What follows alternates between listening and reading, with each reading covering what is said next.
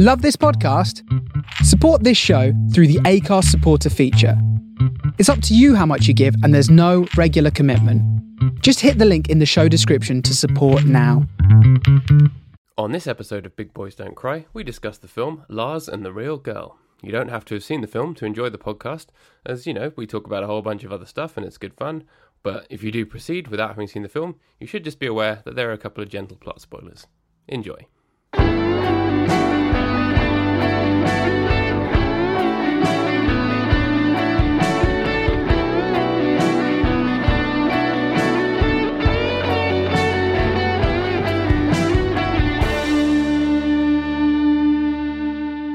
Hello, hello.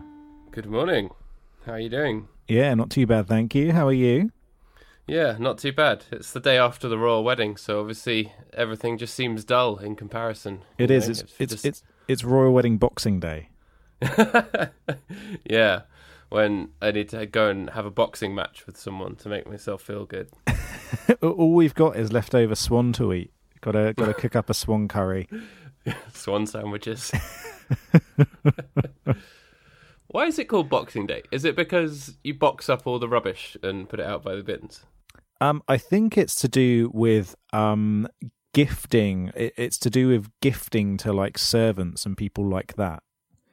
Um, so it's Boxing Day because you give uh boxes to people. That's what I was always told as a kid. Anyway, Empty boxes. You give an empty box to the servants. That sounds that sounds appropriately royal and hierarchical.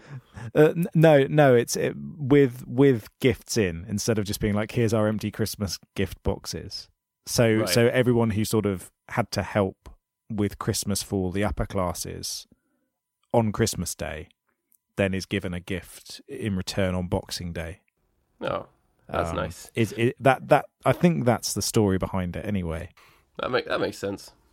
So yeah, I'm I'm gonna go and I've got to go and make my box for the servants soon then because I didn't I didn't um I didn't do that and I don't want them to think that I've forgotten them.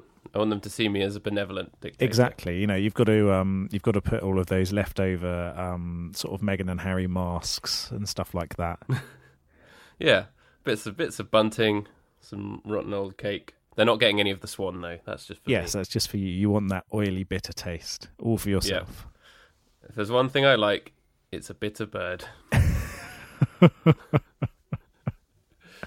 Uh, did did you watch the royal wedding? I did watch the royal wedding. Yes, um, it was it was fascinating, and it was very different from any of the other royal weddings which we've Did had you, over um, years. Did you watch it live? Yes, yeah, I did. I did. Um, I was at a a party at my brother's. Oh, you went to an had actual a- royal wedding Yes, party. yes. Were you all wearing hats and like Union Jack suits and stuff? I was one of those bull bags dressed head to toe in a Union Jack suit, um, singing "God Save the Cre- Queen" whilst crying. Um, God save the cream. Yeah, God save the cream for the for the scones.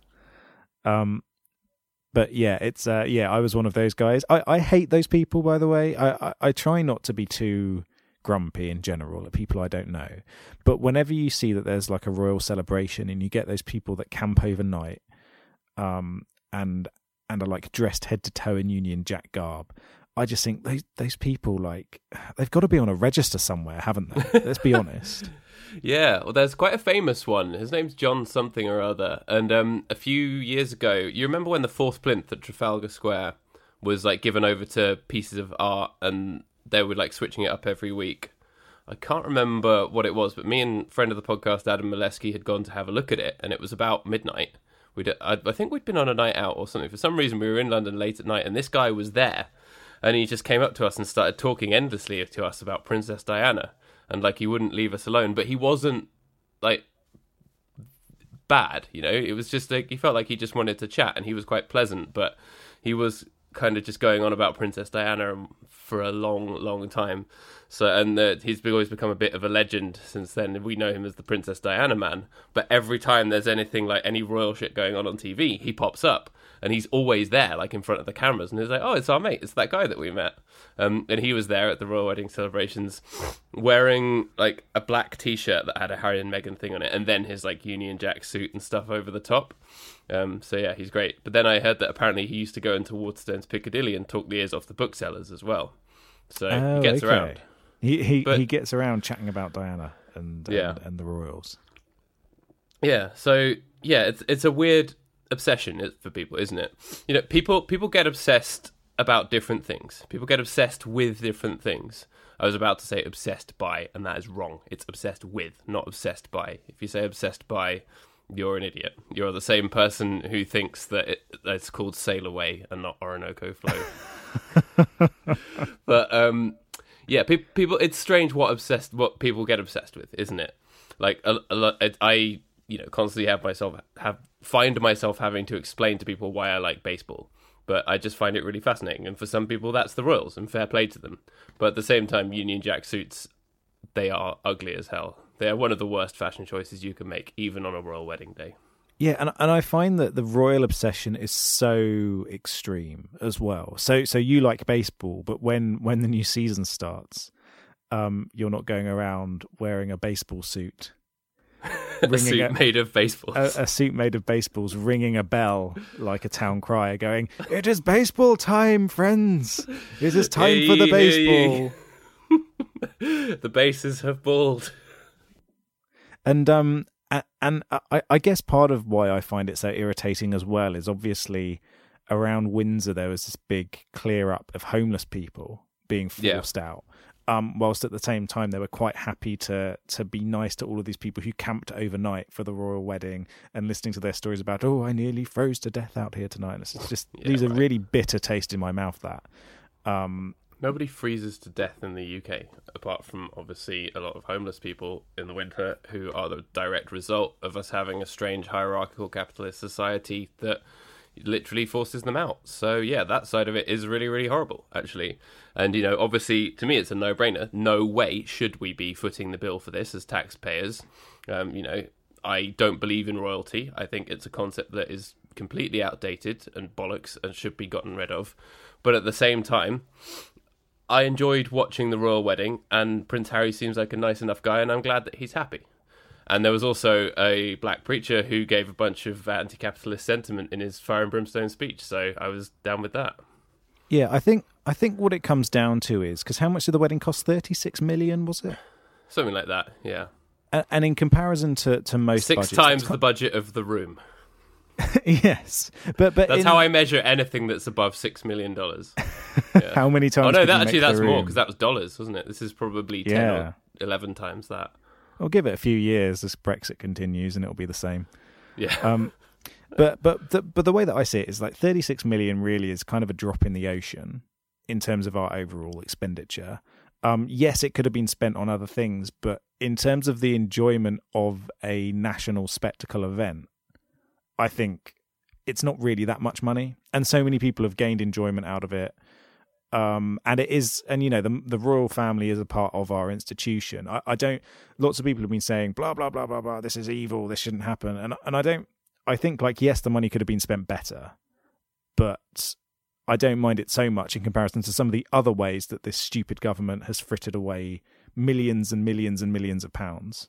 Oh yeah, it's it's low, low, low down on you know on the list of crimes against economics, like giving a tax cut to millionaires and whatever. You know, it's yeah, that's why I can't really get worked up about it.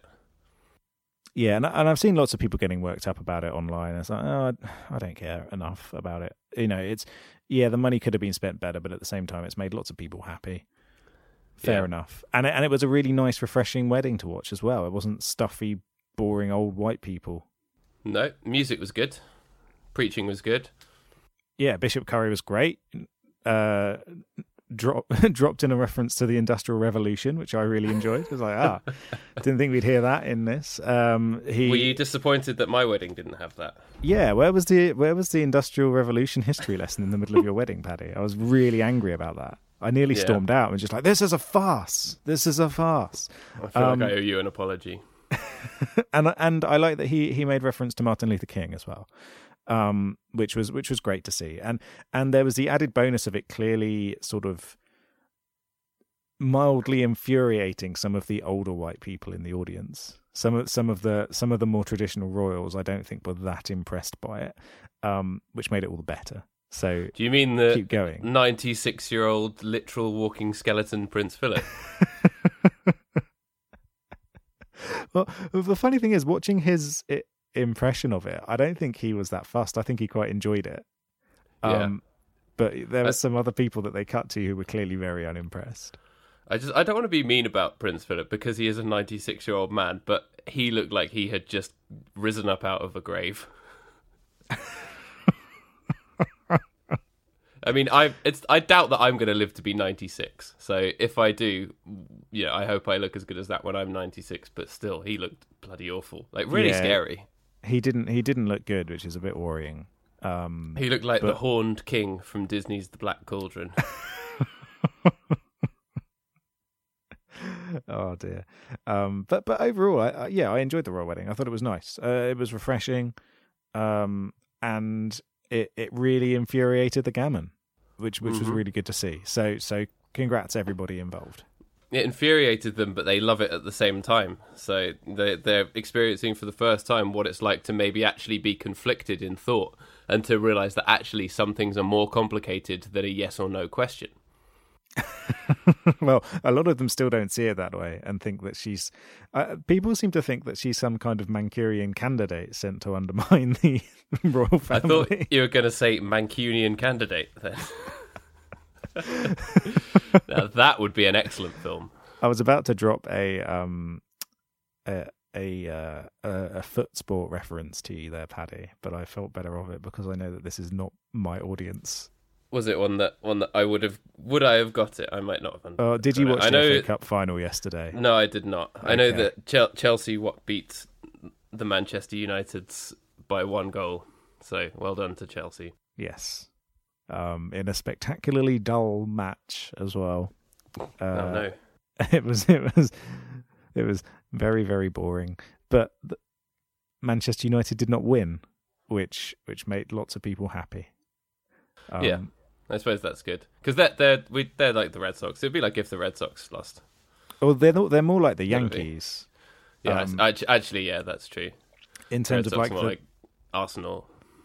Um, in terms of like a very sort of um, popular, successful team, um, but that also people don't like very much. Kind of like the New England Patriots and the in the Yeah. American football side of things. That also has global brand recognition. Yes, yeah, exactly.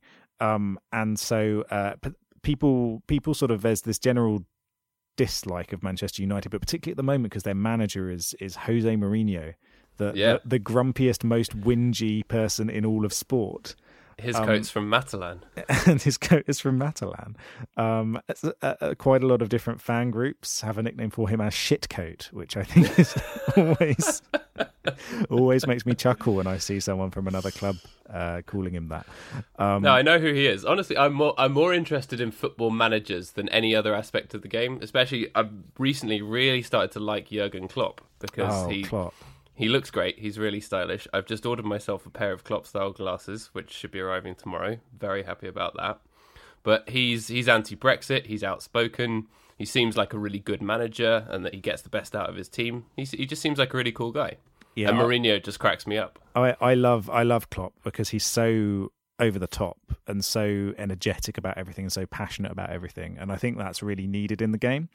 Um, and yeah, he's he's brilliant. But yeah, I I I dislike Jose Mourinho, and and and like quite a lot of people don't like Manchester United. I don't I don't really like them, but I have a lot of respect for them and for Alex Ferguson when he was manager. He was a, one of the best uh, football managers of all time.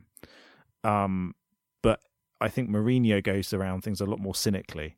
Um, I've never seen a Mourinho side play interesting football. He basically kills the enjoyment of the game when he plays. When when he when he manages when he manages a team, they always play in a very dour way, which I don't like. Um, and so I'm hoping that he will leave Manchester United at some point so that they get someone more energetic in, like He'll Ferguson. just fold into his coat. His coat will just fold on top of him. He'll roll into a ball, and then he'll just roll out of the stadium and into the sunset. That, that's what's going to happen. that would be incredible. I'd love to see that. Um, Yeah. But yeah, yeah, so this is a this is a nice weekend. The royal wedding, I think, was a nice distraction, and then following on from that, watching Lars and the Real Girl was quite a nice, yeah, quite a nice distraction and diversion too. But I realised that um, I actually hadn't seen it before. I mixed it up in my head with basically all of the other films that Ryan Gosling did around the same time. so you you were going into this movie thinking, wait, I thought he was going to be a high school teacher yes, drug yes, problem, exactly. that kind of thing. Which is also, yeah, I like that film a lot too. But yeah, so yeah, I enjoyed it. It was a pleasant, a pleasant distraction and a very, very interesting film that I feel like definitely didn't get the the recognition that it deserved. Uh, it seemed like it, from what I could tell, that it was critically acclaimed, but didn't do that well at the box office. And it's not hard to see why, because I think I, along with a lot of other people, thought it was going to be some kind of perverted sex film because that's what you think when the the concept is explained, and I can't think how else you could market it really, right? Yeah, the, you could imagine Adam Sandler's Lars and the Real Girl. Um, and and it would be a very let's not different- drag Adam Sandler into this. where where um where it's about Adam Sandler and he gets a real girl and Rob Schneider is instead of Paul Schneider. um They're not related, are they? they're not related no, at least I hope not. Um, But Paul Schneider is kind of like the acceptable, nice, good version of Rob Schneider, isn't he? He always plays those kind of buddy roles. Yeah, yeah. He, I really love um I really love Paul Schneider. Um he's recently been in um a show called Channel Zero, which I don't know if you've heard of at all. I have not even heard of that. It's this horror anthology series um released by Syfy and it's one of the most interesting and creepy shows around. And they basically kind of take uh creepypastas. Have you heard of creepypastas? before? yeah, yeah. Um, so so these basically online horror stories, the internet equivalent of telling scary stories around a campfire. Um, and they take sort of like the core concept of one of these uh, internet horror stories, and then they they build a, a mini series out of it. And they've done three series so far. Um, the first one about uh, was about a a TV show called Candle Cove, a kids TV show called Candle Cove, which which doesn't exist, but formed this incredible creepypasta um, and and he was the lead in that, and it was a a, a fascinating show. Um, and each of the three series of of uh, Channel Zero so far has been phenomenal. Um, I really highly recommend watching it. Anyone anyone who likes horror, really check it out. Um, it it has a very different tone to any other horror TV show as well. It's it's it's very subtle and it's very atmosphere heavy, um, which is very different from a lot of other other horror shows. That sounds really good. Yes, no, it's fantastic. Um, Uh, yeah, gem. everything I've seen him in, I've thought he was really good. He was um, the brother in Away We Go, the sad brother whose wife left him. That's very, he was very good in that, and he was in the first series of Parks and Recreation, and then left the cast, which was a real shame because I felt like all of the other characters grew so much over the however many seasons that there were that if we'd allowed his character that space to develop, it could have become really interesting. But I think he had something else on. Yeah, and, and he was in Elizabethtown as the drummer.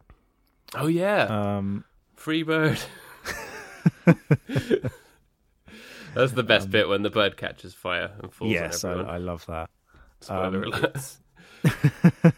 if you haven't listened to episode, it was about what episode twenty we did Elizabethtown. Yeah, something like that, wasn't it? Um, and yeah, so so he's he's great. I re- I really like Paul Schneider, and and he he he turns up a really good performance again this time. But but this is another film where where the whole cast is great. Um, they they all they Nobody lets the side down, with the possible exception of the woman who played Bianca. I mean, just just so wooden. Yeah, not a lot of expression in that performance, was there, Paddy? No, she was was playing it pretty pretty straight. oh dear. Um, but yeah, so so so Lars and the Real Girl. For anyone who hasn't watched it, um, this awkward guy, um, who's had quite a tragic life, um, doesn't he? He has problems of intimacy, and one day, um, he he orders a a real doll, um, so like a lifelike doll that's supposed to be made for sex, but instead he treats it Anatomically correct. uh, yes, um, but instead he treats it as um, as a romantic engagement, effectively, um, telling people that he's met this person via the internet, um, uh, who uh, it's it's a Danish and Brazilian descent, isn't it, Bianca? Yeah. uh, who's a who's a missionary, um, but who's also uh, is also physically disabled, which is why she can't move of her own accord, and so that's She's in why a he- wheelchair. yes, and that's why he has to take care of her. Um, and uh, and yeah, so it, it, it's it's this incredibly sweet movie made out of a um, an idea that could have been much seedier in the way that it was set up. It could have been seedy, it could have been cheap, it could have been stupid. Like he said, I think we're conditioned perhaps by the Adam Sandlerism of a lot of a lot of comedy and romantic films to go into it thinking that whatever the central premise is, they're going to try and pull cheap humor out of it. And with this kind of film, it so easily could have gone down that kind of route and just been laughing at him and his delusions and making cheap comedy out of the the real doll and making it you know sexual and dirty and stupid and it doesn't do that at all it instead what it does is it's a really really interesting look at intimacy community trauma mental health delusions all of these things packaged up in a sort of quite sweet and redemptive story really. So i think it it's it did very very well not to ever cross that line. Yeah it it it really it really did. It it's a fascinating film um in the and there's two ways that it could have gone badly. Uh, they that it could be that it um that it goes down the Adam Sandler route um where where the, the michael bay route the, the Michael Bay route where where the real doll As our resident Adam Sandler apologist, I don't I don't want to to tar him with the Michael Bay brush. Although I think Michael Bay, if Michael Bay was going to go down this route, he'd treat it kind of like Pinocchio, where she came to life, and it Yeah. would it would almost be like a weird science type thing, which is a movie that I I don't like very much, but has this kind of place in in um in pop culture, doesn't it? Weird science. yeah, that's Um, the, Jo- one of John Hughes's lesser efforts. yeah, and Right. people still kind of love it, but I'm not really sure why, apart from for purely nostalgia reasons. Um, and um, and and yeah, so you could imagine that at the end of Michael Bay's Lars and the Real Girl, um, she comes to life, something explodes, they drive off into the sunset together to live happily ever after. Um, and, And the scene the scene where he's like holding her walking into the lake that would go on for 15 minutes of him just going no. ah." exactly and and yeah so it so in that version it would be like that in the adam sandler version it would be full of sex jokes and fart noises um Yeah. there'd be at least a fart noise every 10 seconds which i You'd think walk is in you walk into the kitchen and Rob Schneider would be naked yeah. for no reason. yeah and he'd be putting on some kind of offensive accent. Um, yeah. as is his wont um and uh and, but yeah so there's that way that it could go. But then there could also be like the um the overly dramatic sad version of this which had Yeah. had the humor entirely taken out of it. Um but there's a lot of humor left in Lars and the Real Girl. They really treat it they're very careful with the way that they treat this film. Um but it is actually very very funny um, even though there's there's all of this sad subtext to it, they really inject a load of humor into it, so it works so well. Yeah, I wouldn't say that I lolled at any point, but there are a couple of things that made me chuckle. But mostly it just felt light-hearted. And again, as you said, they're dealing with seriously large stuff, like the trauma of losing both parents at different times. You know, the way that people process intimacy, that kind of thing, and you know, Paul Schneider dealing with his brother's delusions and mental health and that kind of thing. These are all really, really serious things that I think a lot of films would have been very po faced about. And obviously, to try and not do those in a serious way, obviously, can go wrong. Can go very, very wrong. And I'm trying to think of other films that perhaps get it wrong, and none are springing to mind. But but at the same time, they must be out there because both of us have kind of approached it with the same thing as saying you could see how easily it could have gone wrong, but it it really, really walks the line very well. Sort of washes over you in a nice way and makes you just think, oh yeah, that's nice. That's nice for him. You know, and we understand that it's about how people process delusions and intimacy and all these kind of things but ultimately because the community of the film and the small town all comes together it's it ends up being almost like a feel good film doesn't it even though it ends with a funeral which is which is no mean feat Yeah, and and you're completely right that it feels like it it, it is a feel good film, and it is about sort of a town coming together to support one of its more vulnerable residents. Um, and and that's the other the way that it sort of goes in an unexpected direction because the first time you watch this, you think that like there's going to be a real sort of ostracism of him because of what's going on. Um, but instead, they kind of all band together around him um, in a way that's really it's really interesting to watch, and they kind of accept Bianca into their society and into their community as a as a real person, which Yeah, is like which is really interesting. There's no question of it, really. Like, there's a bit of kind of a few people who are a bit weird about it, but nobody at any point kind of really insults him, or it doesn't need to go to the tension of, like, again, once it's happened, you think that the whole tension of the film is going to be about people denying that she's real and that it's going to be about that. But it's not even about. It doesn't go down that route either, which I thought was really good too. The te- the tension comes from his own inner struggles and from just how the community deal with that. And yeah, they all they all accept her, accept her, and they're like taking her to meetings and doing her hair and stuff, and it's really it's really heartwarming actually. It is. It's it's really um uh, and and those are kind of my favorite scenes in the film, I suppose. Are those moments where um she's treated as someone within this society. Um and and and yeah, it's just really fascinating to watch and you kind of wonder would would that happen in real life if there was a member of the community who was really, you know, not not necessarily well respected but well regarded by everybody and they came from a family of people who were well regarded um would that would that kind of quirk be thought of in that way um yeah, and I don't think it would, and I also don't think you could set this film in a city either, because so much of it is about that kind of small town community. Everybody knows, everyone knows everyone, and there was a part of me that thought that this film was actually almost more of a treatise on the importance of small town community than anything else because it just made you think, wow, everyone's been so kind to them. And there's a scene where Emily, who is Paul Schneider's wife, so his his sister in law, is kind of he's uh, Lars is upset um, because Bianca has gone out and without him because he's been taken out to some meeting and they've said that like he can't be like controlling her and keeping her around um,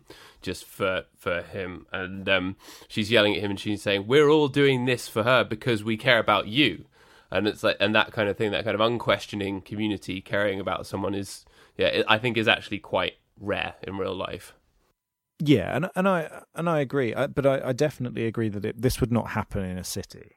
If this kind of thing happened in a city, the extent of it would be that some someone would just take a video of it and put it on Twitter, and it would go viral, and then you get Yep. a BuzzFeed article about it, and they wouldn't really go deep into it very much, and then people would lol and put a little No. A little laughing face emoji, and then that would be it, and it would become like just a footnote of meme culture and that, and that's all it would be. No one would look into it in depth in real life, apart from the people who are actually close to that individual, if they knew about it. Um, which maybe they even wouldn't because No. city life is just so different yes, yeah, exactly. Um, and so yeah, it's it's it's interesting to see, but it, at the same time, even though you kind of have that those thoughts that mm, would this really happen in real life, you still kind of think there is the possibility that this would happen, and and if a community was together enough, um, and they they recognised that something difficult was going on in this person's life, you feel like they probably would try and support however they could. Um, yeah and so it's it's yeah, it's it's an interesting one. It is definitely, you know, and at no point does it feel far fetched at all. Even though he is a man who's in love with a doll, which is quite strange.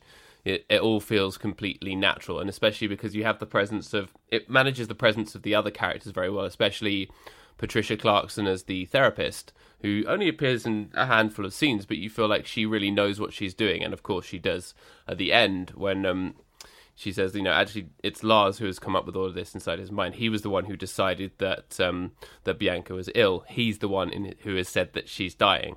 It's not, none of the doctors or anyone else has said that. So she's just kind of carefully managed it within that and the community. And you think, oh, she's she's been the kind of genius behind all of it, and her performance is great. Again, very very straight and very quiet and understated, and just generally very good. Yeah, and I mean, you know how I feel about Patricia Clarkson. I think she's phenomenal. I don't think Yeah. I've ever watched anything with her in her in that I haven't enjoyed, or at least enjoyed. Underrated. performance.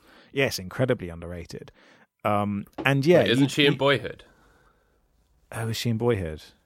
Did you know that it took twelve years to make? I did not know. That's incredible. It took twelve, 12 years to make. years. Twelve whole Yeah. years to make a movie. Wow, that is that is amazing. um, wh- how many Oscars did it win? Did it win lots of Oscars? I bet it deserved lots of Oscars. It got it got all of them, the full set. oh dear. Um, but yeah, it's um, yeah, she she's uh, she's great in this. Um, and and it's a it's a it's a great movie. Is she in Boyhood though? Is it her or is it someone else? I'm gonna have to look it up. Let's have a little look. I didn't think it was her. Uh, oh, it's Patricia Arquette, not Patricia Oh, Clarkson. yeah. My bad. So yeah, Patricia Clarkson, Unbroken Record. Yes, not in Boyhood. Not in a Not in movie that took 12 years to make. Yeah, unfortunately. So she didn't get to win the Oscar for that one, but No. No. Um but yeah, but yeah, it's and and the whole cast whole cast works really well. I I did toy with the idea about whether to actually include this in Big Boys Don't Cry in general because it's it's an interesting one in terms of romance because you've got a you've got a romance between a man and an inanimate object, but then also the the the blossoming romance between him and someone else as this is going on. yeah. And I was Um, super rooting for that. Uh, that was, Yes, to me was the most important thing. It really, really got me because I think um, Margot, her it was her character who just really, really like just did it for me. I thought her performance was really, really fantastic as this kind of she's sort of coming out of her shell and they work together and everything. Yeah, she nailed it. Yeah, yeah, and and those kind of scenes in the office environment were really clever as well. The way that they they treated them, um, it it, it felt very genuine, um, in in a way that sort of like small town friendships in work do operate, and those kind of quirks that happen in in small towns. Um, if you know what I mean, where you've you've you've got to put up with the weird guy um, Yeah. and you've got to sort of make the most of it. Um, The guy bit- who shares your cubicle, who actually does look like Mackenzie Crook from the original. Office. yes, exactly, and uh, and and and it's it kind of has parallels with um, uh, what's it called? Uh, uh, with the American Office with Dwight Schrute. Um, that same kind of thing where you sometimes do have these very bold personalities, um, and you kind of just embrace it when you're there because, like, if you make a, you know, it, it might not necessarily be people that you would hang out with or or sort of like communicate with necessarily outside of your work environment but it's important to have those kind of relationships with people but that's life. You're sort of thrown together with people, aren't you? And the um, what's really a really really good scene I thought was when um, Lars and Margot sort of go on a date. Like he um, he's still with Bianca at this point, but she goes out to her like school board meeting, and he's like, "Oh, I'm free," and then she sort of like half asks him out, and he agrees to it, and you're like. At that point, you yeah, you're definitely like super rooting for them, and they go bowling, and they're sort of going fine. But then a few of the other people that they work with show up, and then they're all like actually having a really really good time. And I, you, you, there's the worry that they're going to take the piss out of him, but they all end up having this really really great fun time. You're just like, oh yeah, that's nice. They've got that sort of aspect of community as well, where they're all just having a laugh in the bowling alley, and that was that was quite nice as well. Yeah that's one of my favorite scenes in the film as well is that, is that little bowling alley scene. Um it's really really nice to see. Um, and and again it just feels like what what i take away from this film is is is that kind of support and it leaves you feeling so nice and warm inside is is that that support network that someone has in place outside of um you know a regulated support network there, is this community that takes care of one another and it's the kind of thing that you wish happened more in real life um effectively and and and it's really nice it's it's it's a really nice thing to witness even if it is only in a movie Yeah, definitely. And obviously, in real life, a lot of people take that sense of community from faith and religion as well, and that was in this film, but it wasn't uh it wasn't done too much either. But there are a few scenes in the church, and the church is obviously important to the small town as well. You know, they got the singing in the choir, and it's it's kind of implied that that is a good thing for the local community, but it's never really brought in so much that you think that it's actually like a theme. It didn't really need to be there, but it is a part of the community. So that was kind of dropped in there as well as a thing to make you think about as well. That so many people experience that through faith, but it's a different kind of community that brings the town together around Lars to help him.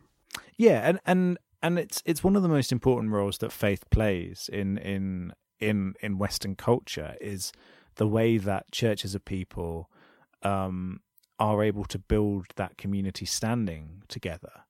Um, it, it's one of, if not the most important thing. And you think about all the good work that that, that churches do and that, that that side of community does. And and you're right that there is that that slight element here, but it goes above and beyond that. Whereas, although that's sort of like a place for them to congregate and and a place to have that routine um, meeting of everyone together, um, what they do goes beyond simply being at church together and beyond beyond the expectations of um, what a church would do in that situation. So it, so it feels it feels very nice, and it's like they've really stepped beyond what was expected of them, effectively. Yeah, definitely. So all that stuff kind of feels good, and it's well it's well shot as well. It feels. I think they shot it in a bunch of different towns um, across Ontario and Canada, but it's um it all looks good. It's all a very believable kind of small town, and you never really find out what anyone does for work or what the the, the office that he works in. You don't know what the company does, but it doesn't really matter, does it? You know that they have to dress smart. It's probably insurance. Um. Yeah. It's um yeah, it, it's it's generic office work, isn't it? It doesn't it doesn't matter. It's it's the kind of thing where anyone who works in an office can look at that and go like, oh yeah, it's office work. It's fine. Um, and and yeah, so it's it's it's cool. It's it's a cool movie, and and uh, we it's it's one of those films where um, it's a shame that it didn't do better commercially. I think because there's a real like pulling power to it um, that it's and, it, and it's developed a cult following, and at the time, obviously, critics liked it, and people in like the independent scene and sort of like the mumblecore scene enjoy it. It's one of those standout movies of that kind of environment. Um, but it didn't get the recognition that I think it deserved. Although it did get an Oscar nomination. Okay, um, That's for good. its its screenplay got an Oscar nomination, but um, I have this theory that any film that has a person's name in the title is never going to do as well as it should. And if you try and think of any film that has a name in the title, I bet you that that kind of plays out. Hmm. Let's think about this. So there's, I haven't seen a lot of these films. So me think of Dan in Real Life, which is a Steve Carell film. Um, yes, a very good film. That I Love You, Philip Morris. Again, that if it's got the the first name and the surname, that's like, whoo, that's that's just a recipe for disaster. Because it's like you're supposed to know who the person is, but you don't. Um, but also, I think a lot of this comes down to the kind of movie Jerry of Maguire. the kind that that, That was a lesser complete heard, flop. that lesser heard movie Jerry Maguire. I, th- I think it comes down to the kind of movies these days that use those kind of titles. Um, so I think it is a lot of those kind of independent movies that go for that kind of that kind of title where they tie an individual character to one of the themes of the movie, or or like have an elongated kind of title like that. So it's not like um, so even biopics these days. Biopics previously used to be um, hugely popular. So like you look at films like Gandhi, for instance, uses his name, and that was hugely successful. But nowadays, you get Yeah. they're called things like the King's Speech or the Darkest Hour, that kind Yeah. of stuff, Yeah. or the Iron. Is it was it called the Iron Lady, the Thatcher movie? The Iron Lady. Yes. Um, and so they've kind of moved away from just naming the movie after the person in general. Yeah. If they made Gandhi now, it would be called like Gandhi and the Hunger Strike. Big moment. um and and and yeah um so so i and- i think like yeah so i think it more comes down to the kind of movies that choose those kind of names and and the, the director of um lars and the real girl did, has directed another movie with the character name in it which i think has done very well so i tonya Oh. came out this year oh right. um I didn't hadn't and- made the connection. and I I've think heard very has- good things about that. and i think that has done very well Yeah. Um so yeah i i, I i'm afraid i'm not i don't necessarily agree with your theory I think if if you put I before it, that's like a get out because it sounds it sounds dramatic and important, doesn't it? um But again, I think people do still people know who Tonya Harding was, and she's the only person ever to be famous called Tonya. So that's that I think is has a bit more recognition than if it's just like a name.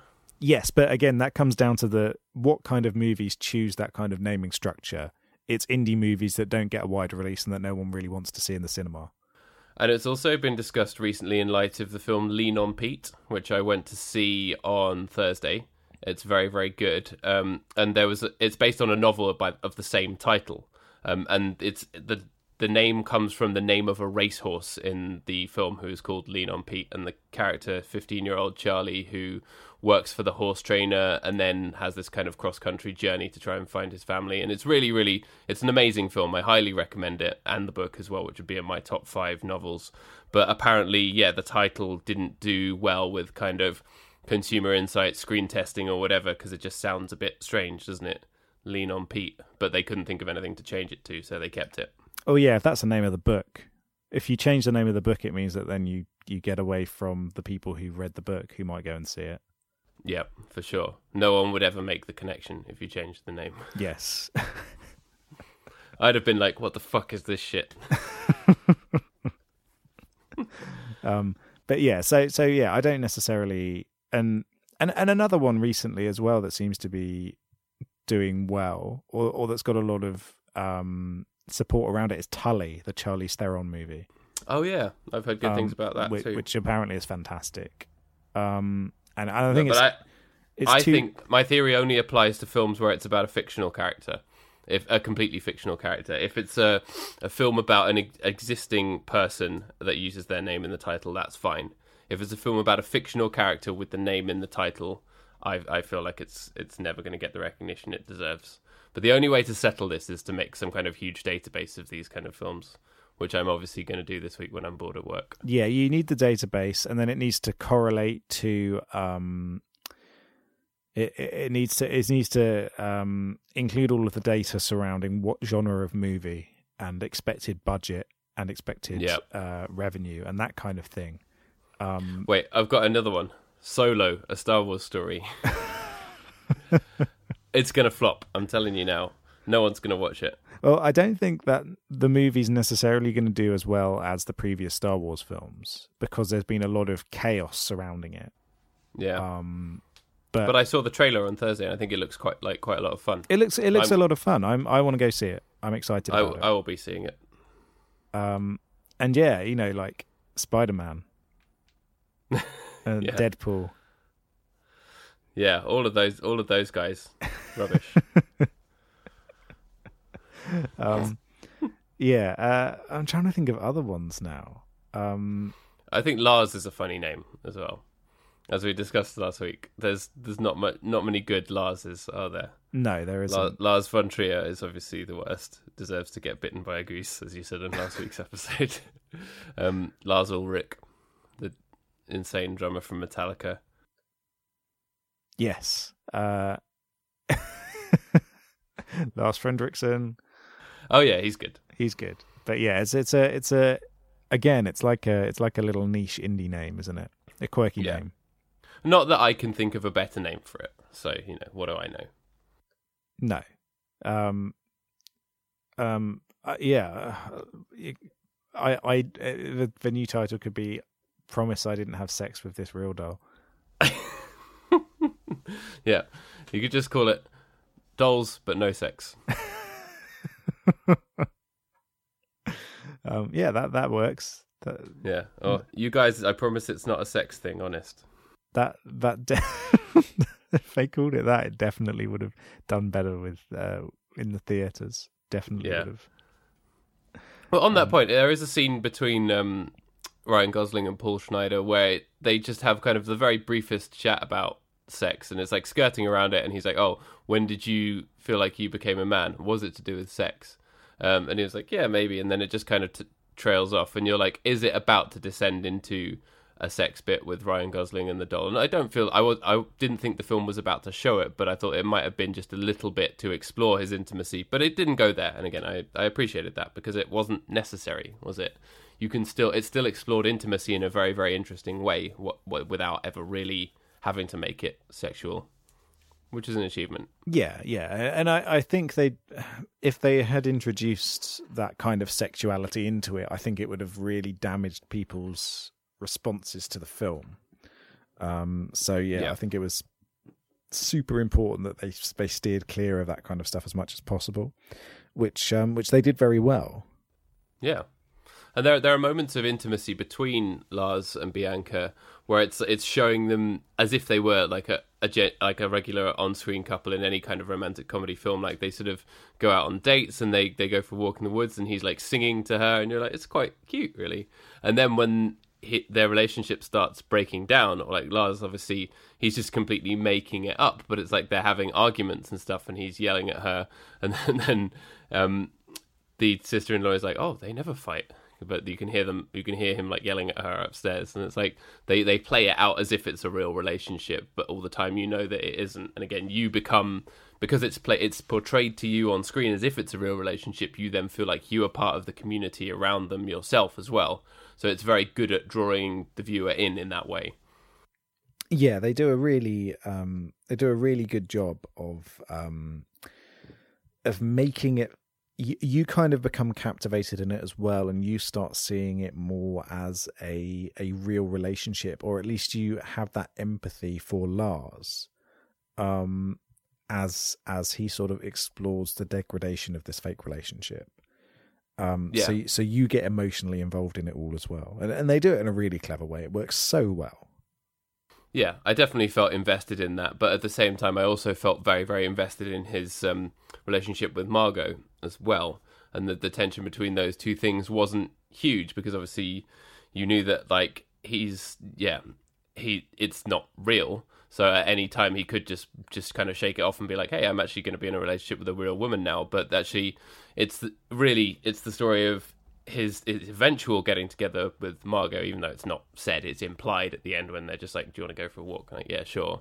So th- that his um his relationship with Bianca and his delusions are actually an impediment to that love story. But again, that's not kind of overdone either. Yeah, exactly. It they it it sort of it makes these tentative steps forward i suppose is the best way to think about it in that um everything moves incrementally and you you kind of reach this point where you where as the sort of tables shift it doesn't feel too jarring. So as that relationship deteriorates and things like that it doesn't feel like it's too much of a shock to the system as you're watching it. It all moves at a very flowing rate. Yeah, and I think that's because they spend just enough time on each character and on developing each character and seeing the character development is really good. Uh, and a lot of the, the, problem with a lot of films, I think, is that they spend either too little time on a character before you're expected to massively care about some event that happens to them, or too much time where then the payoff isn't as great. Like it, it, it balances all the characters out very, very well. Yeah. It and and again, it, it almost feels like an ensemble film. Although you've got that priority given to to Lars, um, everyone else has such an important role to play, and and and get such a good share of screen time, I suppose, between them, that you get to know sort of like the inner workings of everyone's lives incredibly well.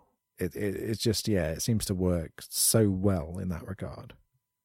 Yeah, especially in a lot of those relationships are things that aren't necessarily always portrayed well on screen, like the relationship with his sister-in-law.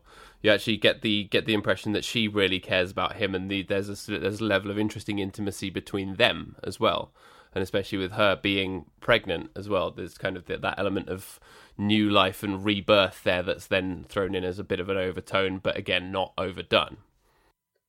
Yeah, and and and you're completely right about um but it sort of portrays things that aren't necessarily shown in the film because film always has a very difficult time um, portraying relationships that are going well um, in that kind of middle period. So so obviously a lot of a lot of movies showcase someone getting into a relationship for the first time.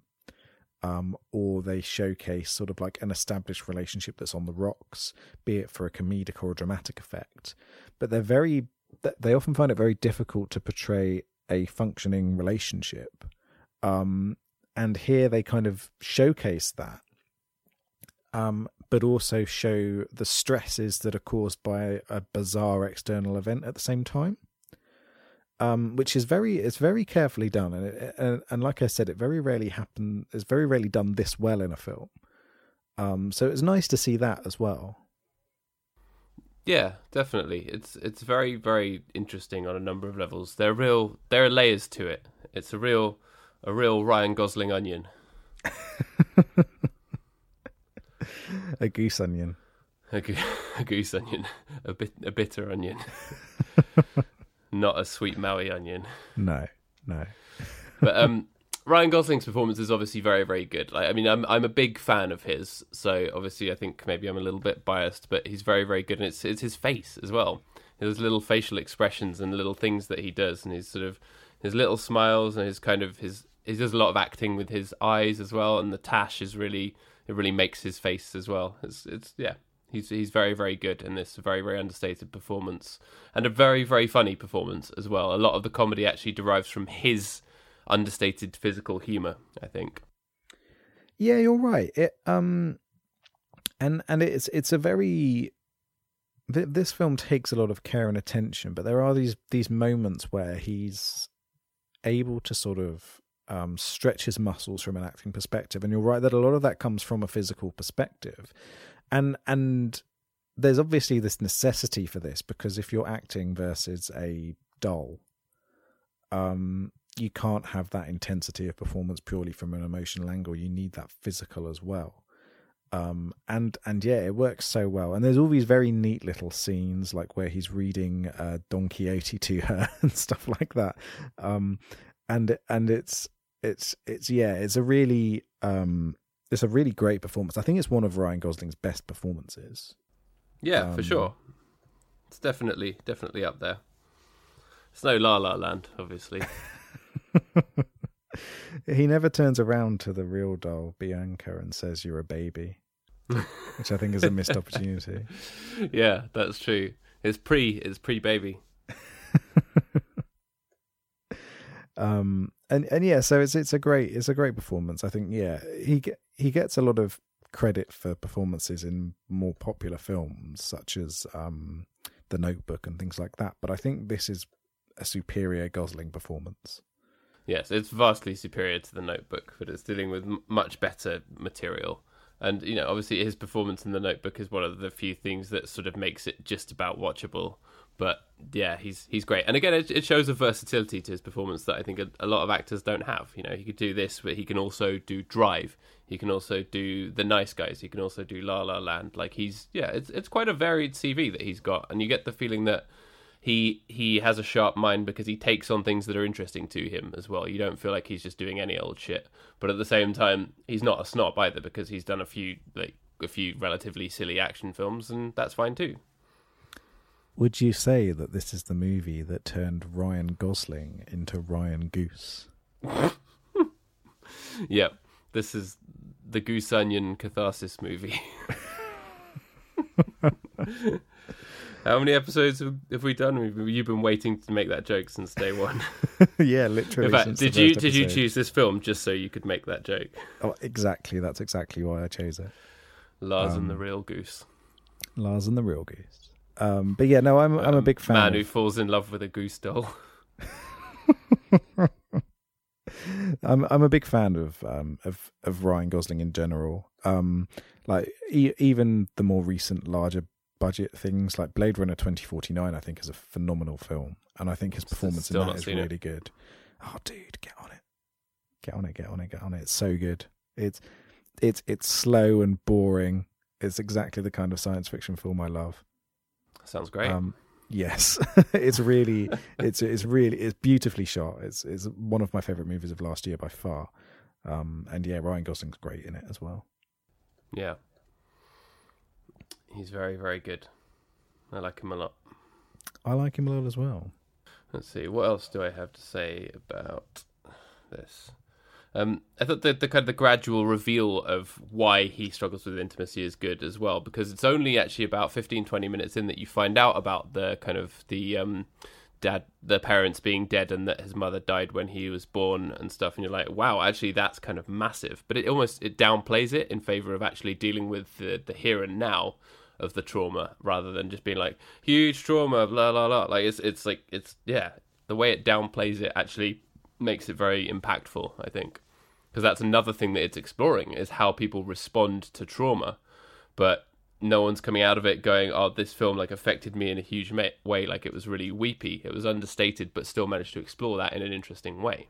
Yeah, it, and and and that's one of the real the real positives of this film is the way that it can remain understated like that, even though it's a very strange subject matter and a real sort of like outlandish subject matter. Um, it it has this grounding which I really appreciate, and yeah, I think it's it's great. Really, it's it's a really good film in that regard. It, it captures that kind of element of life in a way that very few films can. Yeah, it's good.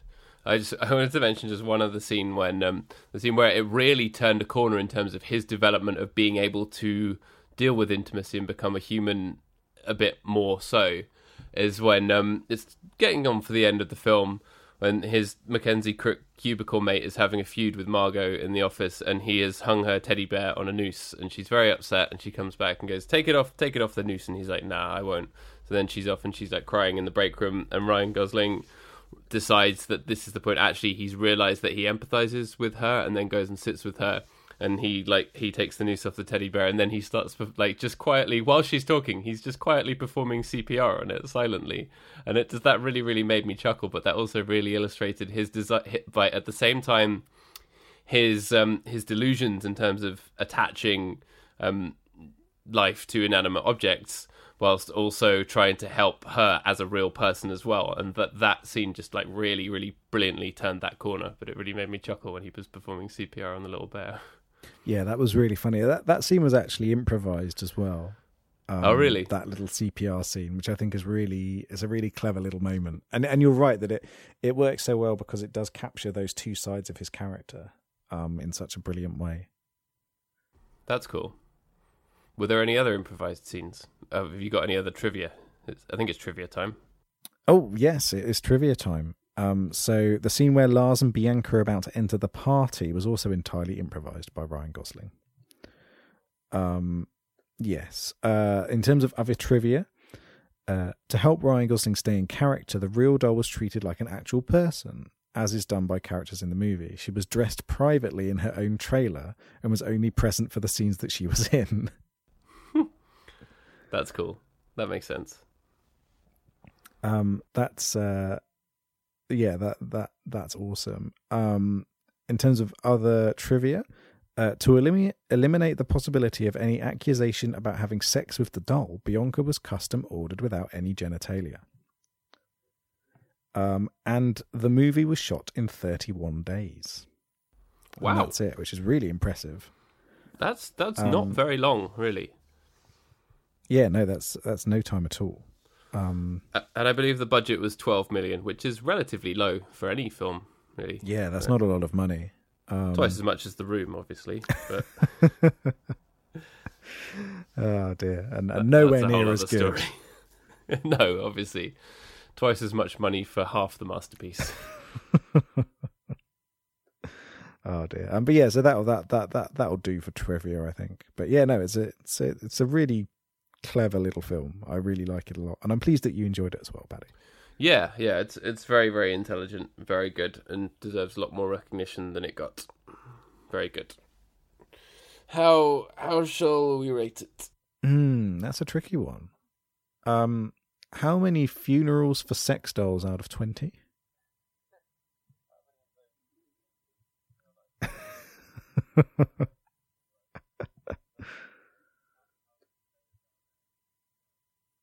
Oh, I love it. I love it.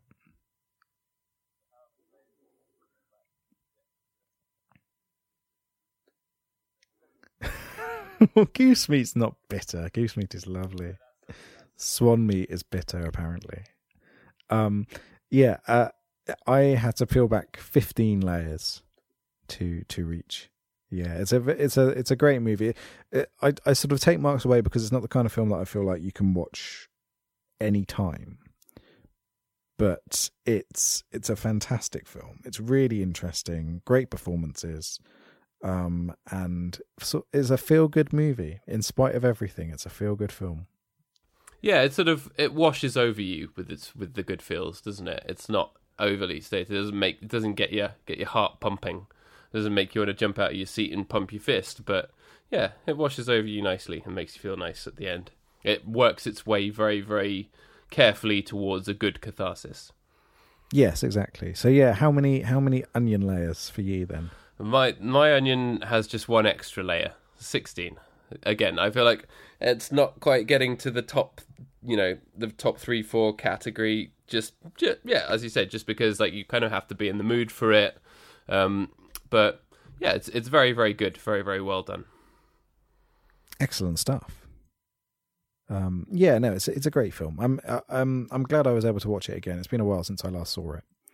Um, Yeah, so and it's been good. definitely a, a very very good contrast to Harry and Meghan: A Royal Romance, yes, yeah, which was always going to be a tough act to follow. it was. You know, it just about managed to beat it.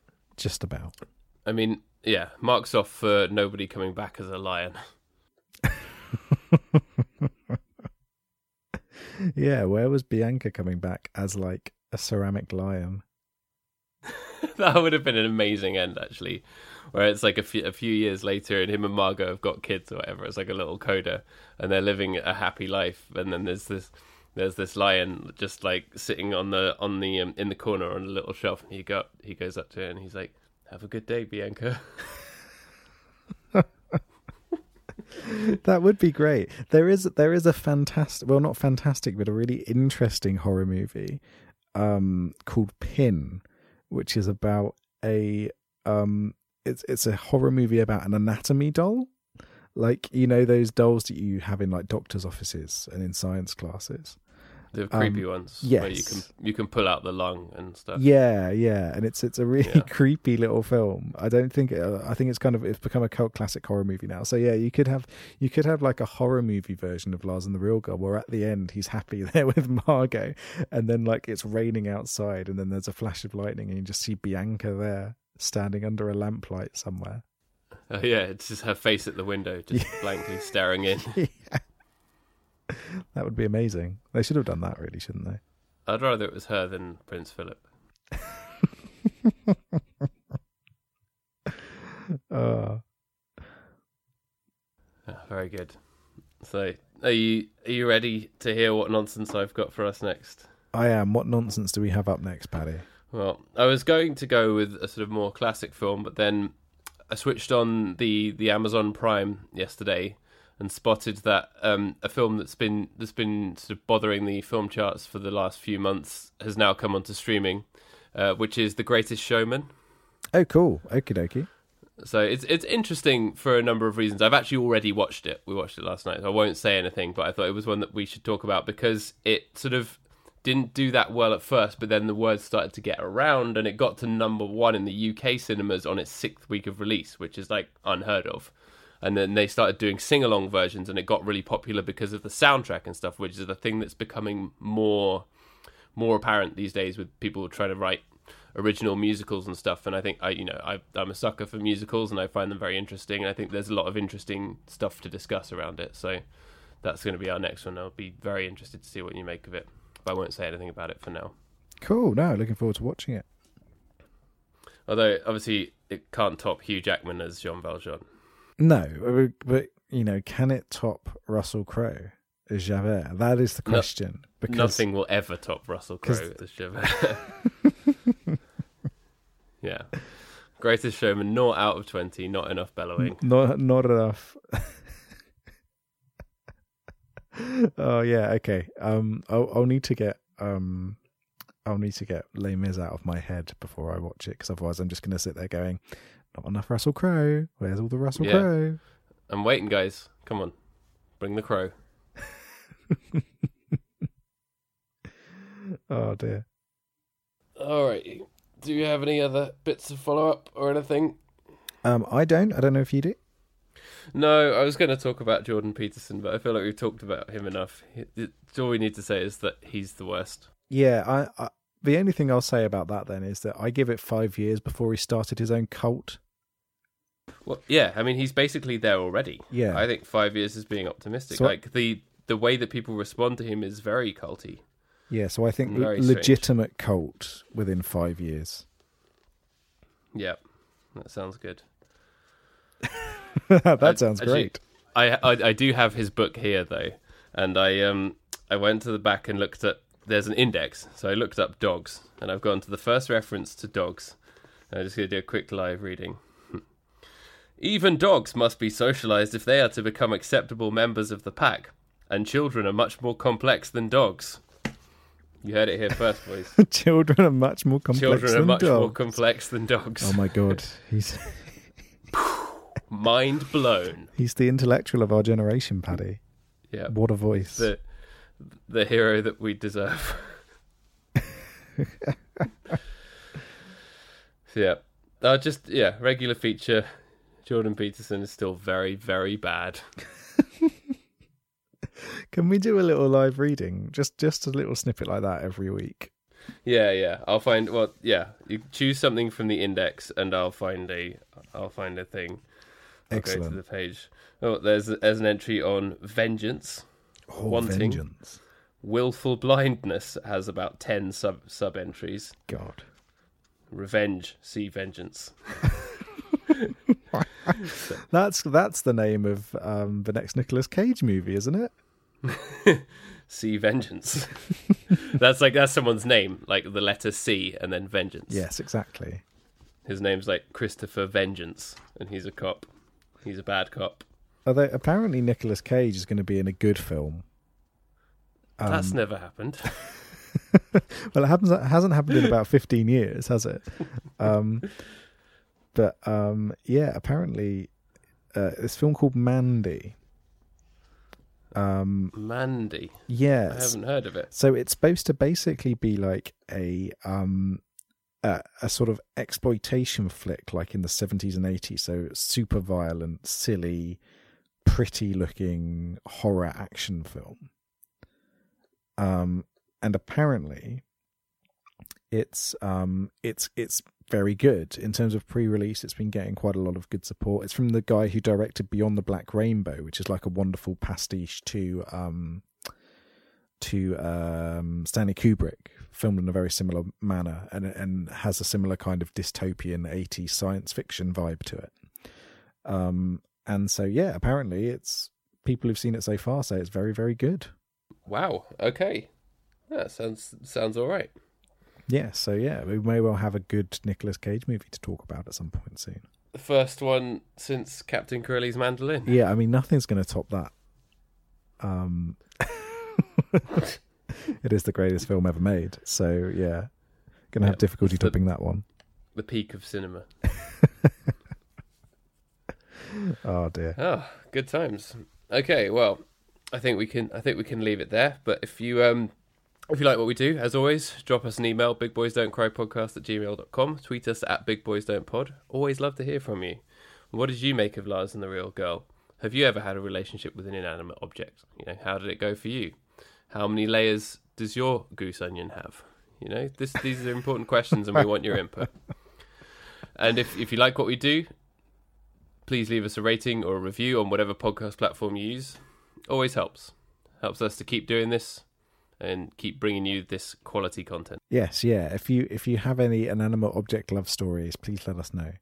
Um, Yeah, it could become like a regular column. Yes, yeah. I fell in love with my toaster. That kind of thing. It was a brave little toaster. Oh dear. Anyway, uh, goodbye, everybody. Alrighty. We'll be back next week to talk about The Greatest Showman. Right, bye. Right, bye.